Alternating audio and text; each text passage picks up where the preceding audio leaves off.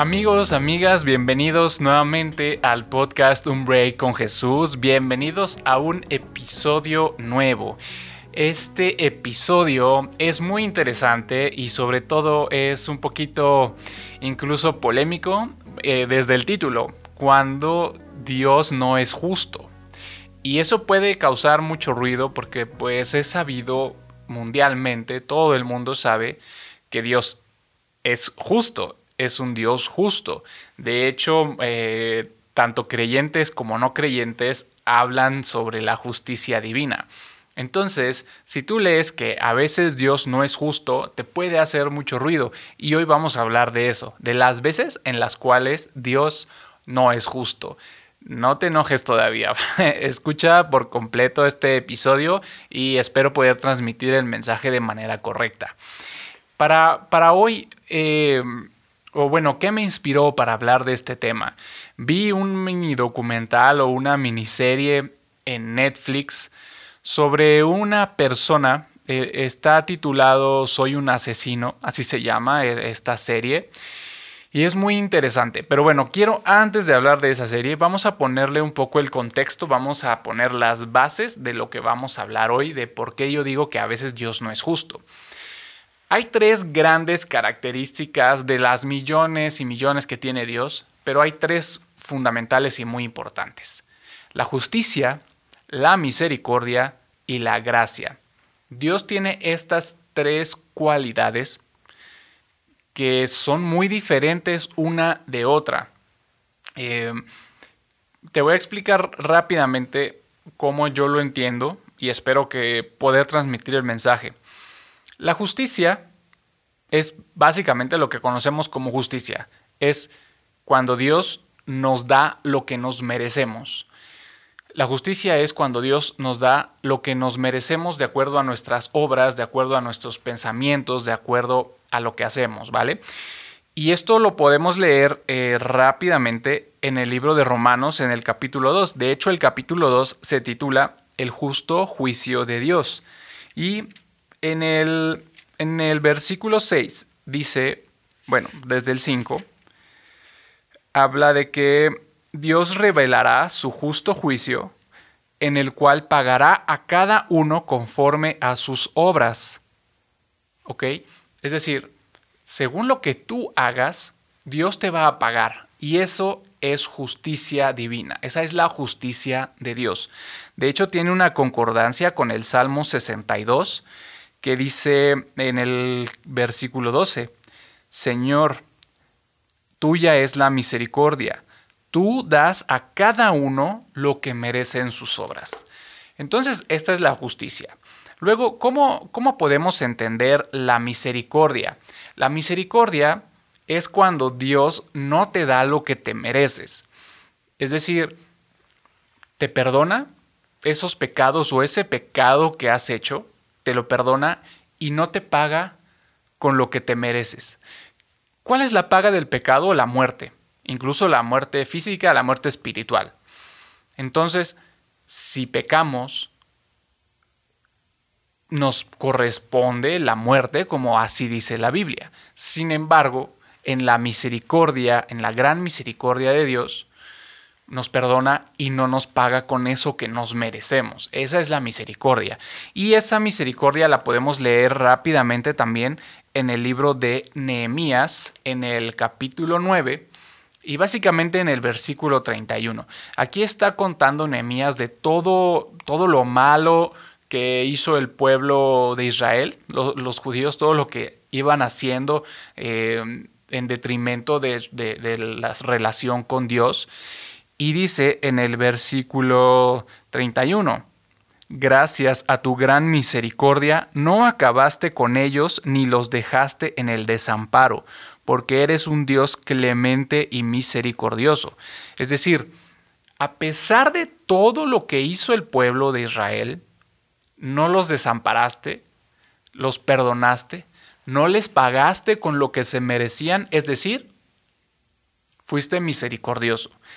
Y aquí está la clave fundamental. Dios no, no fue justo con el pueblo de Israel porque se merecían se merecían desaparecer. Sin embargo, con su misericordia los perdonó y no les pagó con lo que se merecía. Y es por eso que digo que a veces Dios no es justo, es misericordioso, y eso es algo maravilloso. Si lo piensas, es maravilloso que tengamos esa oportunidad de arrepentirnos, de pedirle perdón a Dios de manera legítima, sentida, y que Dios nos diga, está bien, te perdono, pero ya no hagas eso. Es algo, es algo muy, muy lindo. Y bueno, la gracia, la gracia es algo todavía más hermoso, es algo todavía más supremo y más sublime, y de hecho la gracia solamente está guardada para aquellos que somos hijos de Dios. Eso es algo fundamental que después lo hablaremos. Pero la gracia es básicamente cuando Dios te da algo que simplemente no te merecías, algo hermoso que no te merecías. Y, y, y lo más grande, lo más maravilloso de la gracia es la salvación. Nos ha salvado Dios, no por todo lo que hagas, no porque seas muy bueno y porque a lo mejor dones mucho dinero a las, a las organizaciones no gubernamentales, o a lo mejor sales a la calle y ayudas a los niños o rescatas perritos. Esas obras son muy lindas, son muy buenas, son dignas. Sin embargo, no por esas obras vas a ser salvo. Vas a ser salvo por la gracia de Dios. Dios te va a regalar la salvación, aunque no te la mereces, por amor, por gracia. Y eso es, bueno, eso es tema que puede, podemos hablar de eso horas, pero no es el tema de hoy. Entonces, esas son las tres grandes características que tiene Dios, y así se diferencian una de otra: justicia, misericordia y gracia. Entonces, retomando lo de la, la miniserie que vi en Netflix, que se las recomiendo mucho, es, es muy fuerte. Ponerse en los zapatos de esta persona es... Bueno, él cuenta su historia. Él cuenta que al, cuando tenía veintitrés, más o menos veintitrés años, él cometió un homicidio, un homicidio premeditado. Es decir, que lo ideó, lo pensó, lo cometió, y cuando fue juzgado, incluso lo confesó y dijo, sí, soy culpable. Él lo hizo. Él, de hecho, asesinó a una persona. Y cuenta también su historia. Cuenta de cómo creció, cómo su niñez, su infancia, su juventud fueron una tragedia. Fueron, eh, vivió, pues sí, una familia disfuncional, una familia rota por completo. Él sufrió abusos y decidió irse de su casa cuando era incluso niño. Vivió muchos años en las calles, en otra ciudad, abusando de sustancias, eh, cometiendo crímenes. Y su último crimen fue ese, el del homicidio, a sus veintitrés años. Fue juzgado, como te digo, y su sentencia fue la pena de muerte. Fue sentenciado a muerte. Él no se inmutó porque sabía que se lo merecía. De alguna manera, eso era lo justo que... que le sucediera a él, la pena de muerte. Lo mismo pensó la familia de la persona a la cual él, él, él cometió el crimen. Entonces, él cuenta que el momento en el que pisó la cárcel, se dio cuenta, como que sintió, digamos que le cayó la realidad, pisó el piso y sintió un remordimiento y un arrepentimiento muy, muy profundos. Y ese día se conectó directamente con Dios en una oración de arrepentimiento sincero, legítimo, y le pidió perdón. Y le dijo, Dios, perdóname y por favor ayúdame. Y él dice que escuchó en su mente que Dios le dijo, no te preocupes, todo va a estar bien, tranquilo. Y desde ese día decidió entregar su vida a Jesucristo y decidió no solo entregar su vida, de hecho, hablar sobre él, convertirse, eh, pues sí, a compartir el evangelio. ¿Y cómo son las cosas? que él estaba, de hecho, muchos años esperando que llegara el día en el que, pues, en el que la pena de muerte se consumara. Pero algo interesante sucedió en el ínter. Cambió una legislación en el estado en el que él estaba sentenciado, y esta legislación hizo necesariamente que su caso fuera reevaluado, es decir, que la sentencia fuera nuevamente considerada.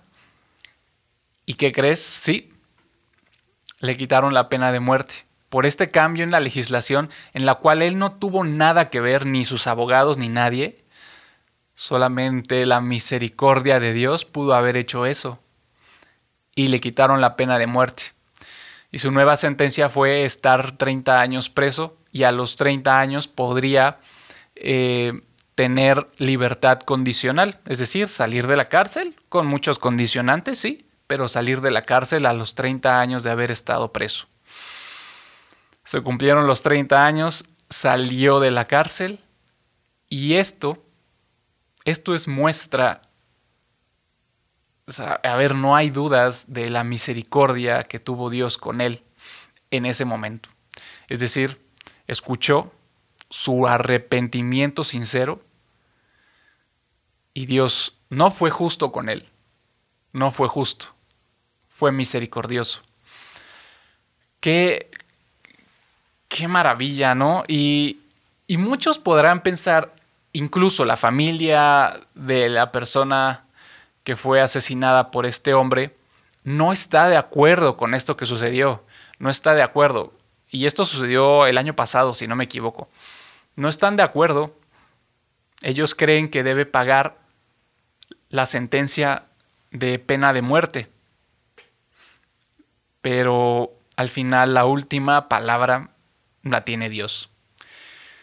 Y esto, este mensaje yo creo que a todos nos puede funcionar. De las dos partes, ¿eh? Quizás tú eres el que ha cometido pecados que, y que lo sabes.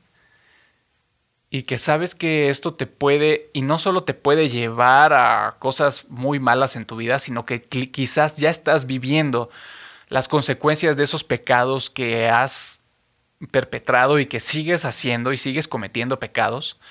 Yo creo que es un mensaje en el que puedes entender que Dios te puede escuchar si de verdad te arrepientes y tener misericordia de ti y sacarte de estos problemas en los que estás. Quizás estás preso por haber hecho estos, estos pecados, quizás estás sufriendo enfermedades, quizás tu familia se ha alejado de ti por estos pecados que has cometido. Es momento que lo sepas, que si tienes un arrepentimiento sincero y te conectas con Dios, puedes tener su misericordia. Porque muy probablemente en estos momentos estés teniendo justicia divina, estés siendo, eh, viviendo la justicia divina, porque lo que estás viviendo a lo mejor sí que te lo mereces, pero puedes también allegarte a la misericordia. Arrepiéntete y nunca más vuelvas a hacer esos pecados. Y del otro lado, si tú has sido agraviado, yo creo que es importante entender que en nuestras manos no está la justicia divina, ni la misericordia, ni la gracia.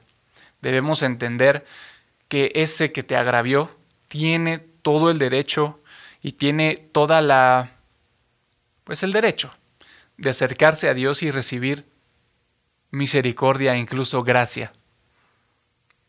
Puede ser que esa persona que te agravió te gustaría verla en la cárcel, o como a esta familia que se cumpliera una sentencia de pena de muerte, pero ¿qué crees? Ese, ese, esa persona que te agravió se ha acercado a Dios y no solo ha tenido su misericordia, sino su gracia, ha sido salvo, incluso ha tenido riquezas materiales, riquezas espirituales, y tú puedes ver que le está yendo hermoso en su vida. Es la voluntad de Dios. Y yo creo que eso también lo vemos mucho en, en, en, en la vida cristiana, en las comunidades cristianas, donde estas personas que fueron criminales ahora están son pastores de iglesias que comparten su mensaje, comparten su historia de vida y que han cambiado vidas en el mundo. Yo creo que no hay mejor lugar que están en las manos de Dios. Y bueno, este es el mensaje que, que quería compartirte. Espero que te pueda servir de algo. Si conoces a alguien que le pueda servir el mensaje, compártelo. Y pues no me queda nada más. ¿Por qué no? Sigue este podcast. Seguiremos eh, haciendo estos, estos episodios. Y nada, no me queda nada más. Gracias por escucharme. Te mando un muy fuerte abrazo. Que Dios te bendiga y que el amor de Dios esté contigo, con ustedes en todo momento. Adiós.